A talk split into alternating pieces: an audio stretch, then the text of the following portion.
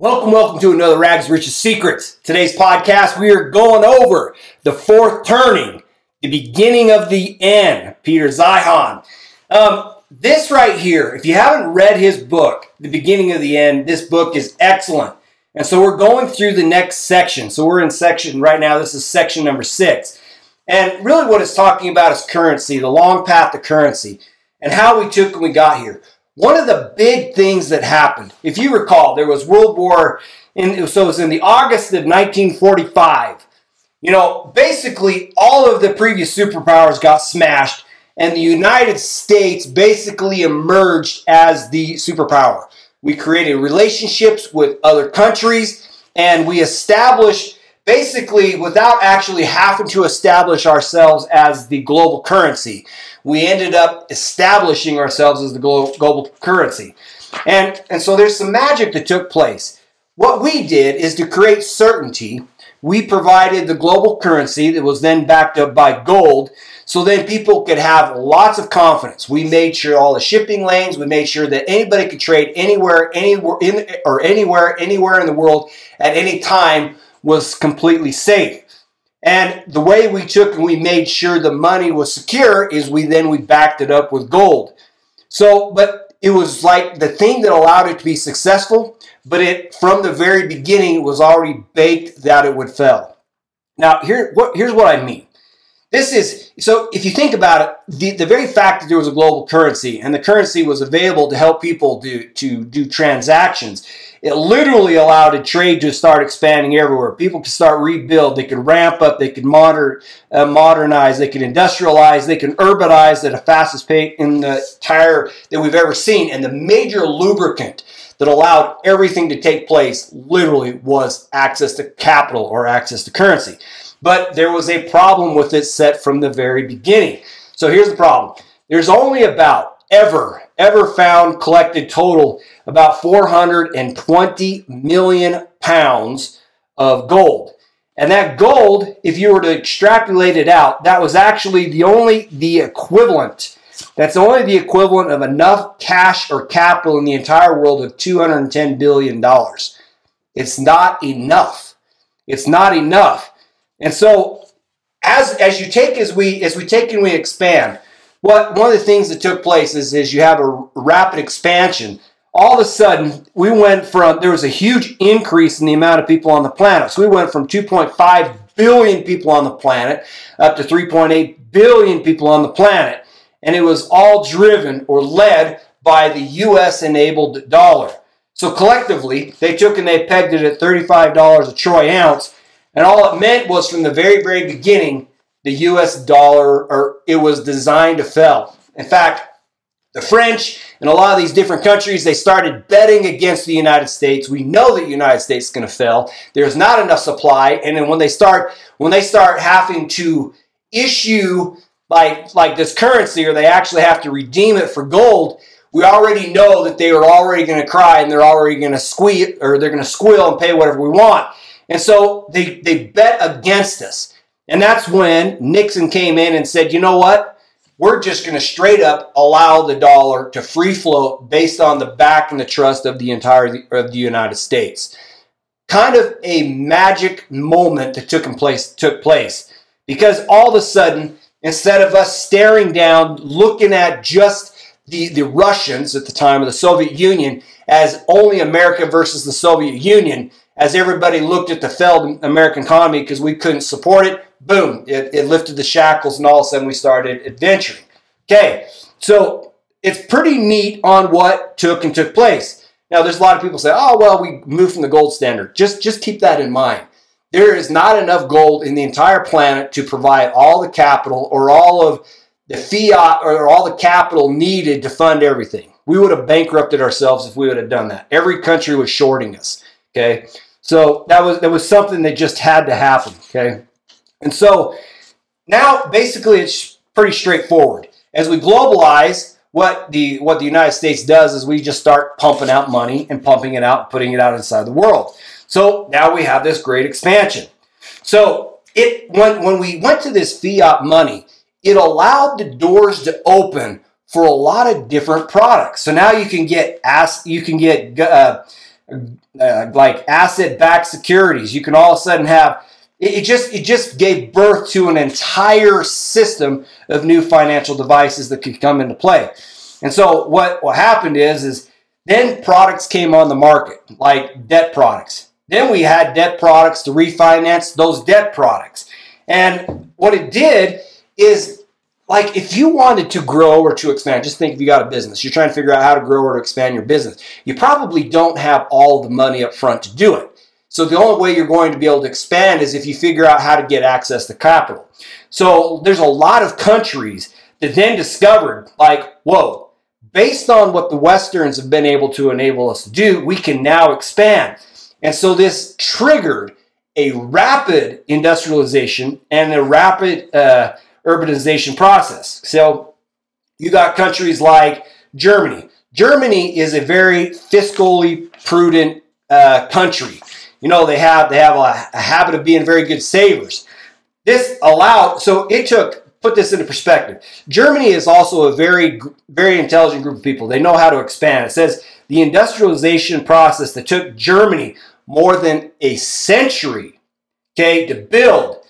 And the Germans are no slouches. They're very effective at building and overhauling things very, very quickly. It took Taiwan, Singapore, Hong Kong less than three decades. And it took the Koreans less than two decades to accomplish the same thing to industrialize. This triggered a cascade of improvements throughout the entire world. So you got Asia. So Asia, they started out in agriculture, okay? That gave away to textiles and to heavy industry. Um, in the post 1971 wave, heavy industry gave away to even more advanced manufacturing of every single thing you can think of. So white goods, toys, automotives, electronics, computers, cell phone products, capital-driven growth upon capital-driven growth meant that within two, genera- two generations, all four countries had transformed themselves into modern industrial systems on par with many of the world's most established cities. Okay? So, considering they were among the least developed in the poorest country or poorest patches on the entire earth, they collectively became one of the his, of history's greatest economic success stories. Capital Capital allowed things to change and allowed things to evolve.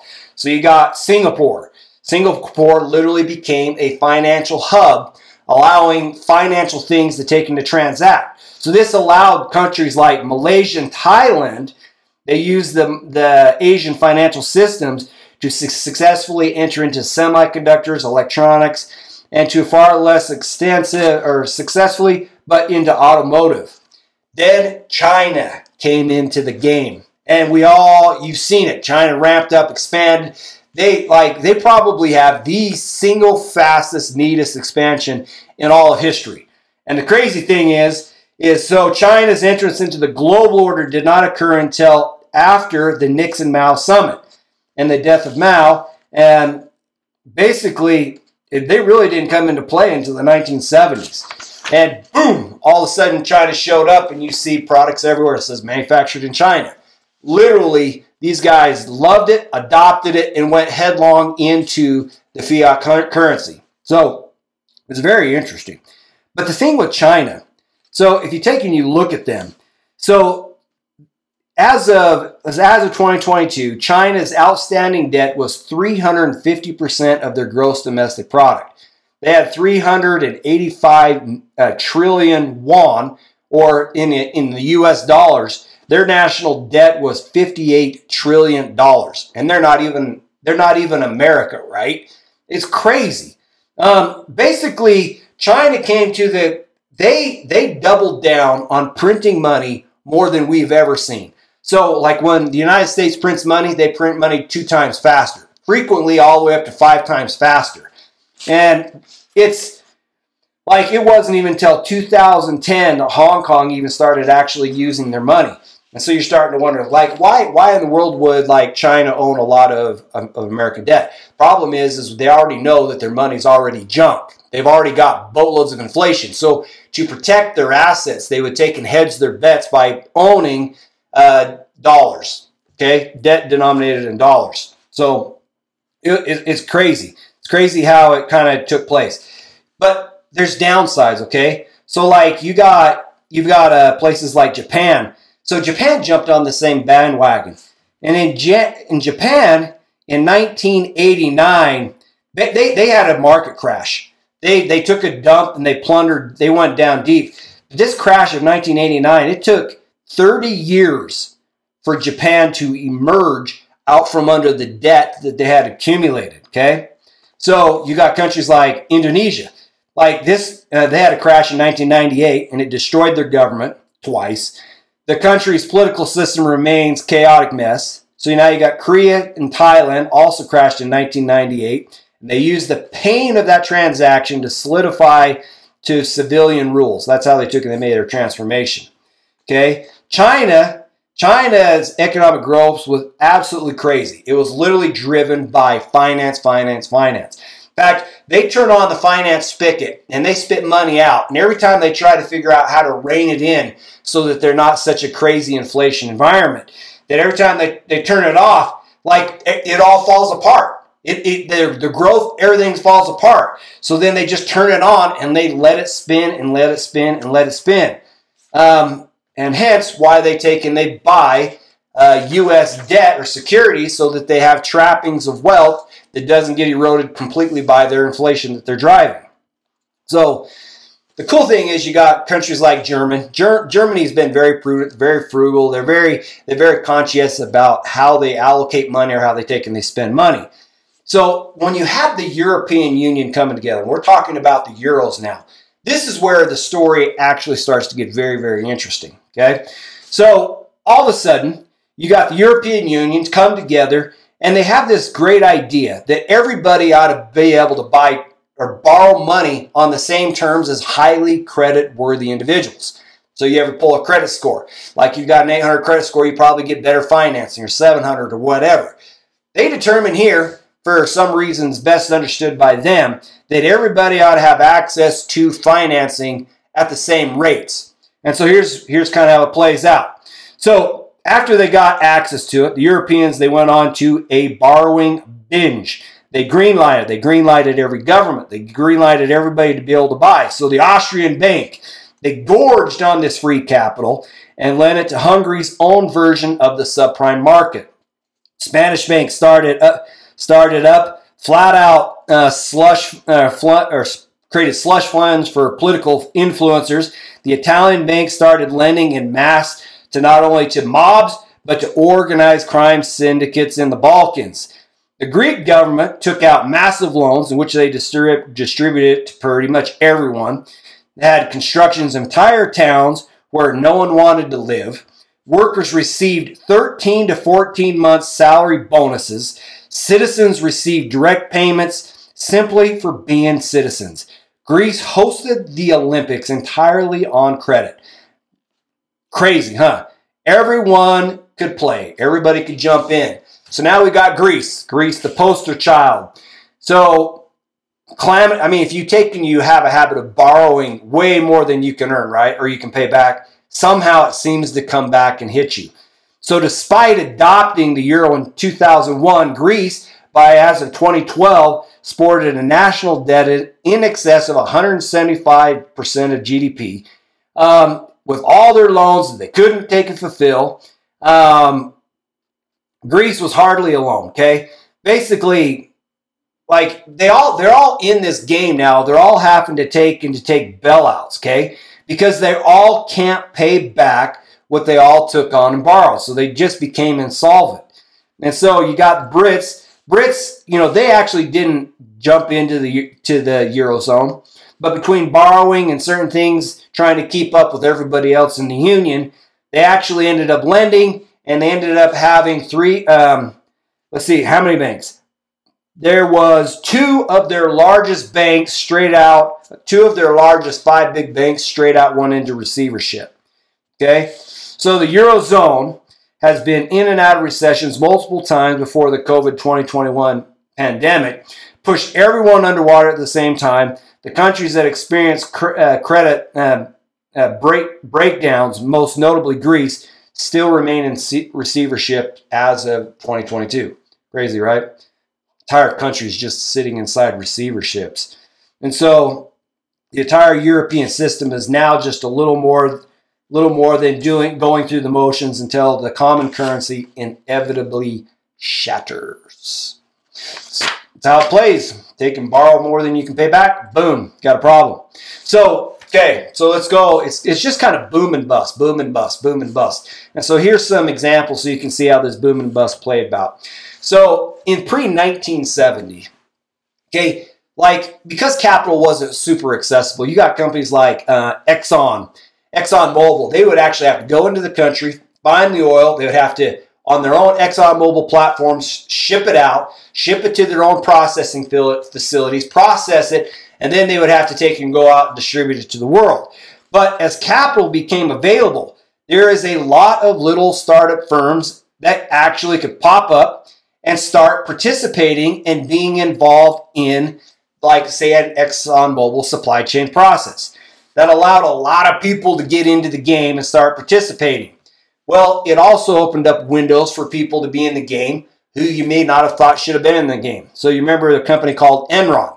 Enron actually, it's like they were selling futures. They actually, they were bookkeeping, keeping track of capital and stuff, almost like they're doing futures, but they actually didn't own any set of assets. They didn't own anything, okay?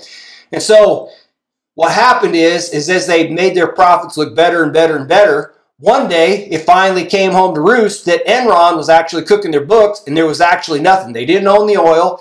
They didn't like they didn't own any of the assets, and as a result, it was one of the largest bankruptcies that ever occurred inside America. Okay, when this took in this right around 20, uh, 2000, 2001, this kind of Enron like almost recession kind of gave way to a long, uh, low I guess, long, robust, low inflation expansion period, where literally where it stepped in, it kind of tr- it was kind of the, the tipping point, the, the, the triggering of a massive boom inside the United States as far as real estate goes. And so the American dream, everybody wants to own a house, right? I want to own a house. I want to own a house. Since the 1950s, everybody wants to own a house. Okay? What happened is, is all of a sudden we started making credit very accessible, very cheap, all kinds of good stuff. See, you're seeing how it's playing out in America. I just showed you how it plays out in these other countries too, okay? This is how it's playing out in America. So all of a sudden we start pumping money into the market. And because the Fed's like, hey, we need to figure out how to get involved in this and figure out how to reduce the, the, the lending costs, the friction costs, so that we can have this American dream. And so they got in. So then you get this new type of business model, which is mortgage origination companies. They come in, they originate the mortgage, and then they take and they turn around and sell it to the investors, or, they or they put it into the bond market. All these different vehicles. So all of a sudden, it's like boom, we just offset all of our risk. We just originated the mortgage, boom, turned around, flipped it to an investor. Originated a mortgage, flipped it around to an investor. Fannie Mae, Freddie Mac, and, and they take and they do this. And so in the beginning, like you used to have to come in and you used to have to put like half the money down to buy a house and then a half became like a quarter, and then a quarter went down to like 5%, and then, or 10%, then 5%. Then they had 5% cash back, and then they stopped even doing credit checks. And collectively, it all just disappeared altogether. Just how much do you make? Okay, boom, they'd write it down on a piece of paper. They actually got to the point where they knew the game was up. So they would try to sell this paper on the market. They, they got a buyer, a buyer came in, wanted to get a house. They knew that this buyer wasn't qualified, but since they weren't required to ask questions or verify that they were qualified, they would take and they would process the loan and they would sell it within days. And then they got it down within, uh, they even got down to hours and almost minutes trying to arrange the sell of these securities because they knew the game was up. Think of John Paulson. The guy knew he was selling mortgage backed securities where they didn't have qualified, so he did a great short on his own product he was selling. He became rich. Not exactly the way you want to go down in history as becoming rich. But that's what it did. So 2007, 2009, you guys remember the credit, the, the financial crisis? It all came to a halt as everybody became aware that we all made a big, stupid, screw up mistake. That took us two years before America finally, finally got its footing back so we could start figuring out how to move forward. During this same time, okay, we had the United States was one of the largest. We were the largest consumer and importer of gas. And one of the things that took place because all of a sudden capital was cheap. We're talking between 2000 2007 window. All of a sudden this capital was very very cheap. So what it did, like it has the ability to allow money to flow to places where it would not have historically flown. And so now all of a sudden, we in America we start saying, "Huh, I wonder how we can go about doing uh, horizontal drilling so that we can ac- access new types of crude oil." And so then what we did is we started doing pressurized water injections to, to fracture the for, fracture the source rock, then enabling trillions of packets of crude oil to flow out into the well shaft. Better recycling techniques reduce the volume of water so that we could we could start gathering. Basically, it's fracking. It comes down to figuring out we started doing fracking, or you call it the shale res- revolution. We literally figured out how to do this. This entire thing was fueled by having access to very, very cheap capital. And so then, instead of being basically collectively, it made the United States the world's largest oil and natural gas producers. But here's the thing the only way that this works is if the capital's cheap because it costs money to figure out how to drill shafts down a, a, down a mile. That's not cheap. Okay, it costs money to figure out how to pressurize liquids to crack the surface. That's not cheap. It takes it costs money to do seismic uh, backscatter in order to optimize the fracking process. That's not cheap. It takes money to train the crews how to do the work. That's not cheap. Okay, um, you've got to build out building out uh, a web work of gathering and uh, distribution pipes and rail infrastructure is not cheap either. Okay, In, as of 2012, the actual cost of producing a barrel of oil from fracking was $90 a barrel. Okay, that works great when it's a fiat currency, when currency and capital and all those assets are very cheap. Okay, there, all of this stuff costs money. So we had a lot of production, we had a lot of production, we had a lot of production, but that doesn't mean that there was actually any profits that were derived from that, that adventure. So, like one thing that was cool is is it did create the greatest expansion of oil output in absolute terms of any patch ever in time. Okay, so I'm not saying it was all bad, but what you can understand is is it only worked under that fiat environment where capital is very cheap.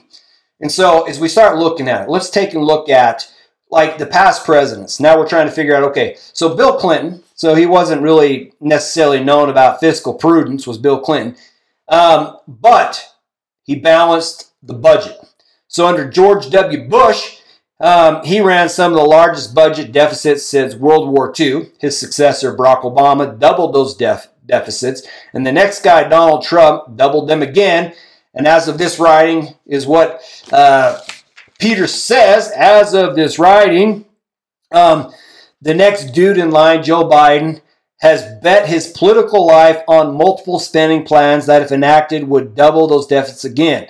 Like he blew, like Joe Biden, he's still in office. You can see that he literally just lit up and blew up our national debt like crazy. Absolutely stunning what he's been able to do. Okay, so check this out: Enron, subprime, shale, federal deficit, everything that's going on in Europe, all of this money borrowing in China. It just like the only way that any of that could ever actually be fueled is on the axis on the back of very very cheap capital which then is going to lead us into the next sections. So this is kind of the end of more, okay?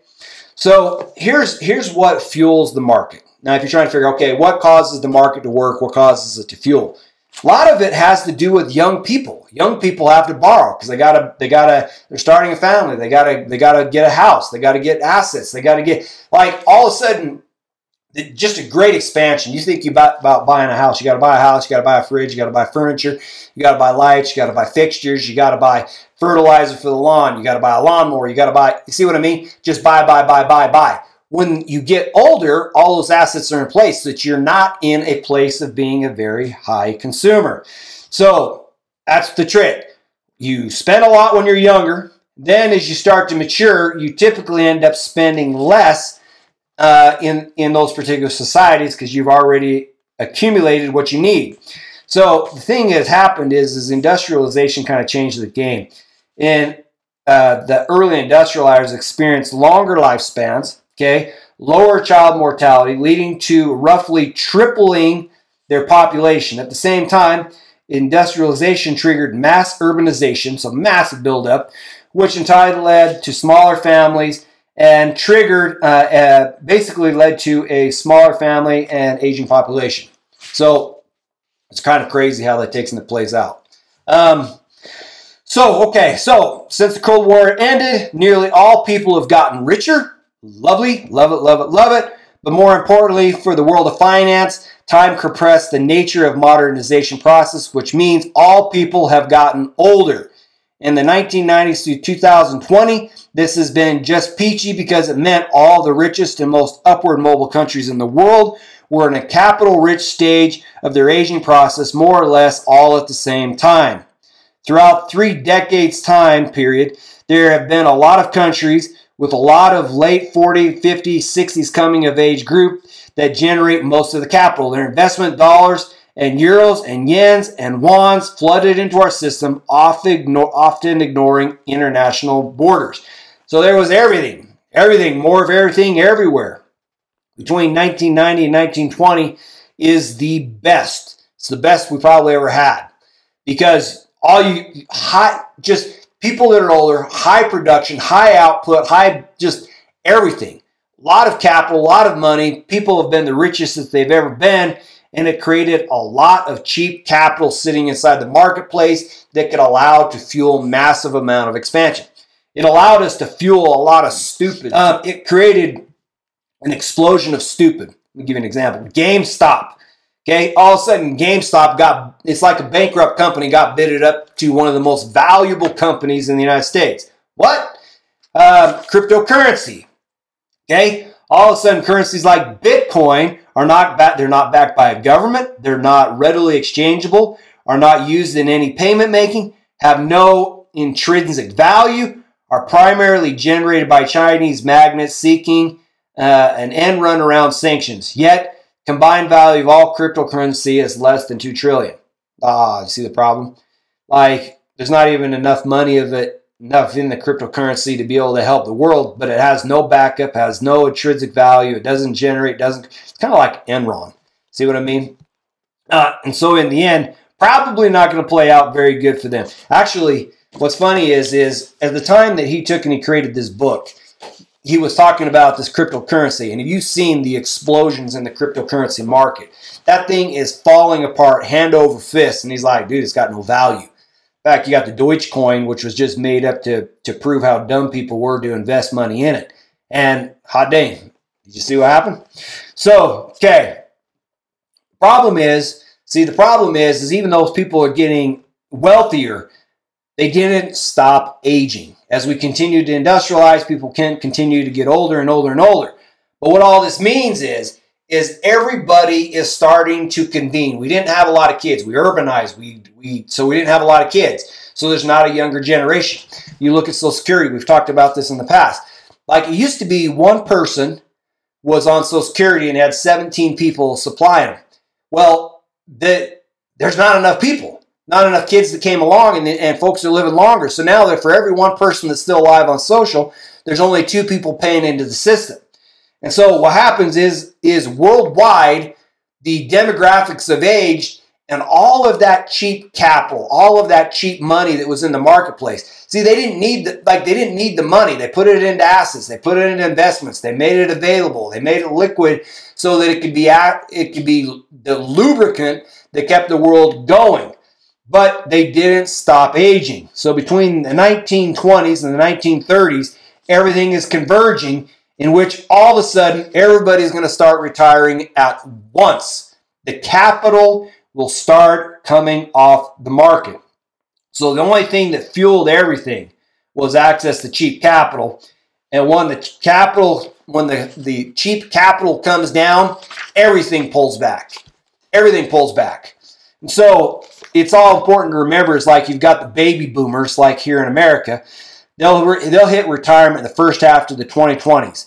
Then the retire retirees will no longer have money to invest. They'll pull it out. Like if you think about it, everybody that gets ready to retire, they don't want they don't want their money to be fluctuating around. They want to figure out how do I take and retire. So they start moving it out into safer at, safer investments and stuff, right?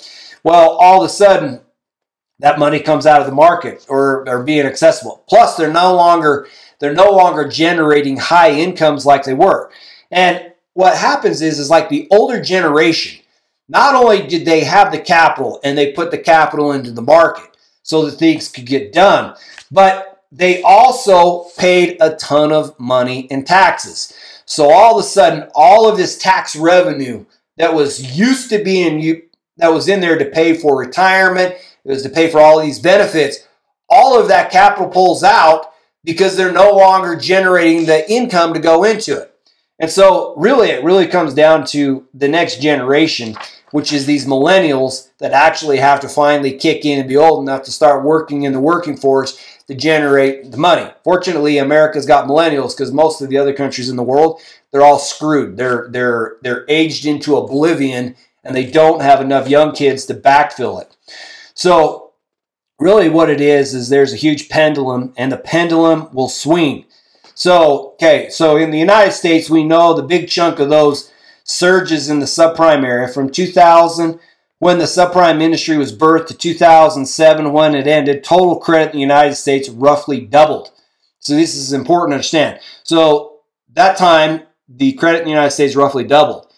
The ensuing crash from such an irra- irrational exuberance knocked off roughly 5% of US GDP and took about two years before we got our footing again. So here's the math. About a doubling of credit usually knocks off, for round numbers, about 5%. It has a 5% drop in economic uh, output. So let's go look at our poster child, Greece. Okay, Greece, they had a total expansion of seven. Okay, they had, okay, total credit expanded uh, by a factor of seven in just seven years in Greece.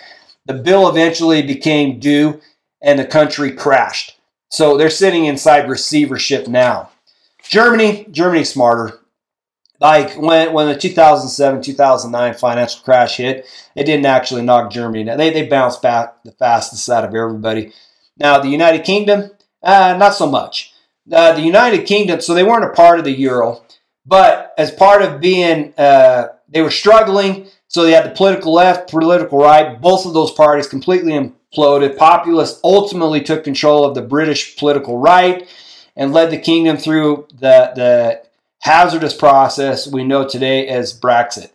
So Hungary, Hungary uh, in 2000 was among Europe's biggest, expanding by a factor of eight. Boy, those guys were hungry, rich for borrowing money. So they borrowed it at a factor of eight. So Hungarians who were who were able to afford their homes under normal circumstances suddenly saw their mortgage payments double. For all intents and purposes, Hungary is no longer a democracy. Ooh, how do you like the sound of that? Mm-mm, not so good. Now, Singapore, they expanded by fivefold since 2000.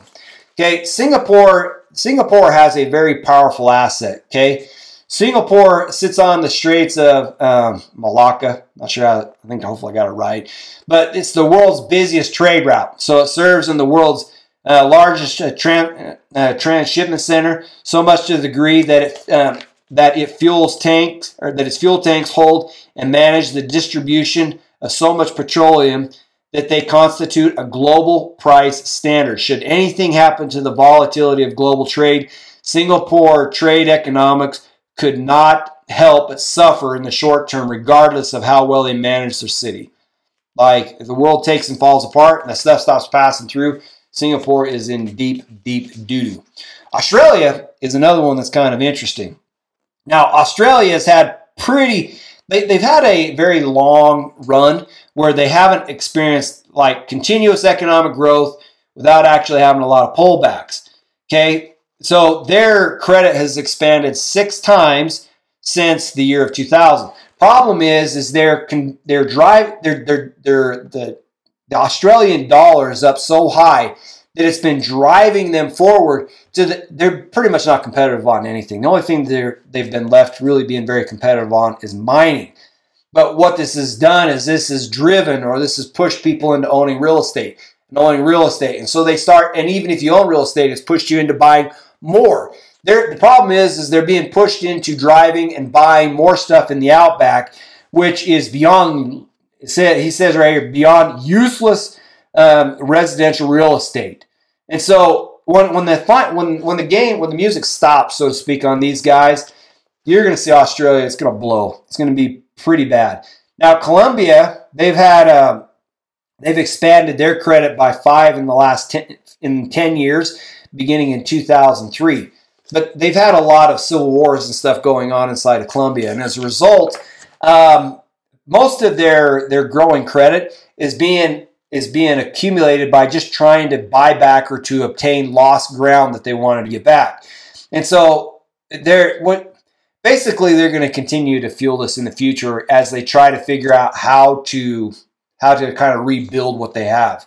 Um, Brazil, Brazil is very very close to Greece. It had a six-fold increase, peaking in 2006. But here's where Brazil is. Brazil faces years of severe recession simply to recover from their credit over expansion. Uh, Brazil isn't looking down the maw of a lost decade, but they're looking down a loss of two decades at least in deep trouble. Saudi Arabia, these guys have been great. They had a 750% expansion in their credit. Good thing is they got this massive income that flows in from oil. But like the Saudis been buying all kinds of crazy things that, you know, probably are not super practical, figuring out how to vanity projects in the de- desert, subsidies to the populations and royalty families and stuff. Um, as long as the flow keeps going, they're feeling a little bit happy. But the problem is, is there's going to come a time when it will break, and it's going to be spectacular. There's going to be a time when the United States is no longer going to police their waters and allow them to usher oil throughout the entire world at the expense of the Americans because we don't need their oil. Interesting. How about that? A little bit of awakening up that comes to them. Um, India, India has expanded theirs by a factor of 10 since the years of 2000. When the correction on uh, India arrives, it's going to be epic. Turkey. Turkey did a factor of 12 times the expansion of their, credit. Of, of their credit. So um, in 2013, the credit expansion stopped in its tracks. The loss of economic legitimacy, the pressure of 3 million refugees from the, the Syrian war, and the rising geopolitical hostility form, uh, form and towards Europe, Russia, Iraq, the United States means these guys become a very brittle, harsh, and increasingly authoritarian government. Uh, and all before tough that these guys are going to suffer a pretty significant correction. Um, Russia, as of this time, you know that they invaded U- Ukraine as of February 28, 2020. Um, this is just going to be a horrific financial disintegration that's going to take place. That's going to play out right there. Um, the problem that Russia's got is they've got a population that's aging into descriptitude, whatever that means they, they just got they got a bunch of old people that are they, they don't have young people to repopulate their their their generation. They're just too old. Russia's credit collapse is all um, all but baked in. Um, they'll be lucky if they even remain a state. China, when China blows, this is going to be a blow of all blows. These guys have just they've taken on too much debt, too much credit and you're just going to see a big splash when China takes and finally falls apart. So, okay. So what you can see is we got a, a basically we've got a we've got an aging globalization which is which is uh, is a collapsing the, the skilled labor supply. We got economic or financial shrinkage as everybody gets retired, which is going to then drive everything up to be more expensive and more difficult. And don't be don't be surprised if you hear in the future that there is there's going to be controls or lots of talk about flight of capital or capital controls. Okay, flight of capital has already taken place. So since the year 2000, people have started having flight of capital coming inside the United States at about one trillion to two point five trillion dollars a year. Um, let me give you an example. Um, one of the stocks that Warren Buffett recently in, invested in was the Taiwan Semiconductor Company. They, they already know that they already have a problem to continue to manufacture over there in Thailand or Taiwan. What they did is they went down to Phoenix and they set up a manufacturing facility so they could bring high end chip manufacturing inside the United States. We have access to all the resources we need, okay, so that we can manufacture. And they recognize that. They recognize that they have a gap. They have an aging population. They have all kinds of things that aren't working right, so they manufacture there. Japan already knows the same thing. So they manufacture they manufacture all kinds of stuff inside the United States. A lot of these guys have known it, so the capital has been flying or coming into America. Okay? And so all that stuff comes into place. So there's things that are to understand this. There's things that cause inflation, there's things that cause disinflation. So things that cause inflation or inflation is is when costs rise. And a lot of this can be tied to supply and demand. So if you have a supply chain disruption, like we have since COVID, and it hasn't recovered, then all of a sudden costs go up. Or if someone hijacks a shipping container, um, or a young hopu- or population needs a bunch of food or housing, or all of a sudden everybody wants that. Uh, there's fads because everybody wants a Cabbage Patch doll. Um, everybody wants to expand their monetary supply. Everybody wants to, I don't know, all kinds of things that come into play that can take and trigger inflation. Things that will trigger a disinflation is like all of a sudden you got a, an iPhone and the iPhone can already do multiple things. That's disinflationary because the same thing can do multiple things. And so it has a disinflationary uh, effect. So every time we start pumping out money and printing, like it, it literally will end up triggering inflation. So we've got piles of inflation right now. Um, like energy, for example, year over year was 47% increase. Where I'm at, we're looking at probably like a 50% increase in the cost of electricity just at where I'm at since since last year. Okay, and so it, it it's going to cause it's going to cause inflation, and we haven't we haven't recovered from the COVID disrupting the supply chains. And as as America stops policing it, you'll see a continued rise in this inflation. So some things that can that we're gonna call that will take and trigger this. Um, well, okay, some things that can cause uh, disinflation is the the fall of consumption of an aging population. Bunch of people old, they're not going to have to consume as much. While breaking supply chains is inflationary. Building new industrial plants to replace uh, international supply chains is inflationary while the process is underway then once the facility is in place, it's disinflationary as the work is completed. So, um, let's see. It's, he comes in here and he says that there's there will be an there are the Americans are going to be an exception. So uh, the world's best topographies will help keep development costs low. Fortunately, America has got we we're an asset-rich country where we can be energy independent. We have access to a lot of precious metals, resources between us, Canada, South South America. We have access to labor in Mexico. We have a lot of things that are very, very well. And still the same, we would be in deep, deep trouble if we did not have the uh, the millennials. The millennials are the younger generation Fortunately, we had a bunch of kids that showed up in the form of millennials, where a lot of countries throughout the world did not have it, which means, which is part of the reason you're seeing massive capital flow that flows inside the United into the United States because we at least have we, it might cost more to manufacture here, but we, we at least have people to do the job. So, all right, so here's what we know. If we think that life is going to be a little bit challenging for us here in America, it is going to be a nightmare for most of the rest of the world. Okay.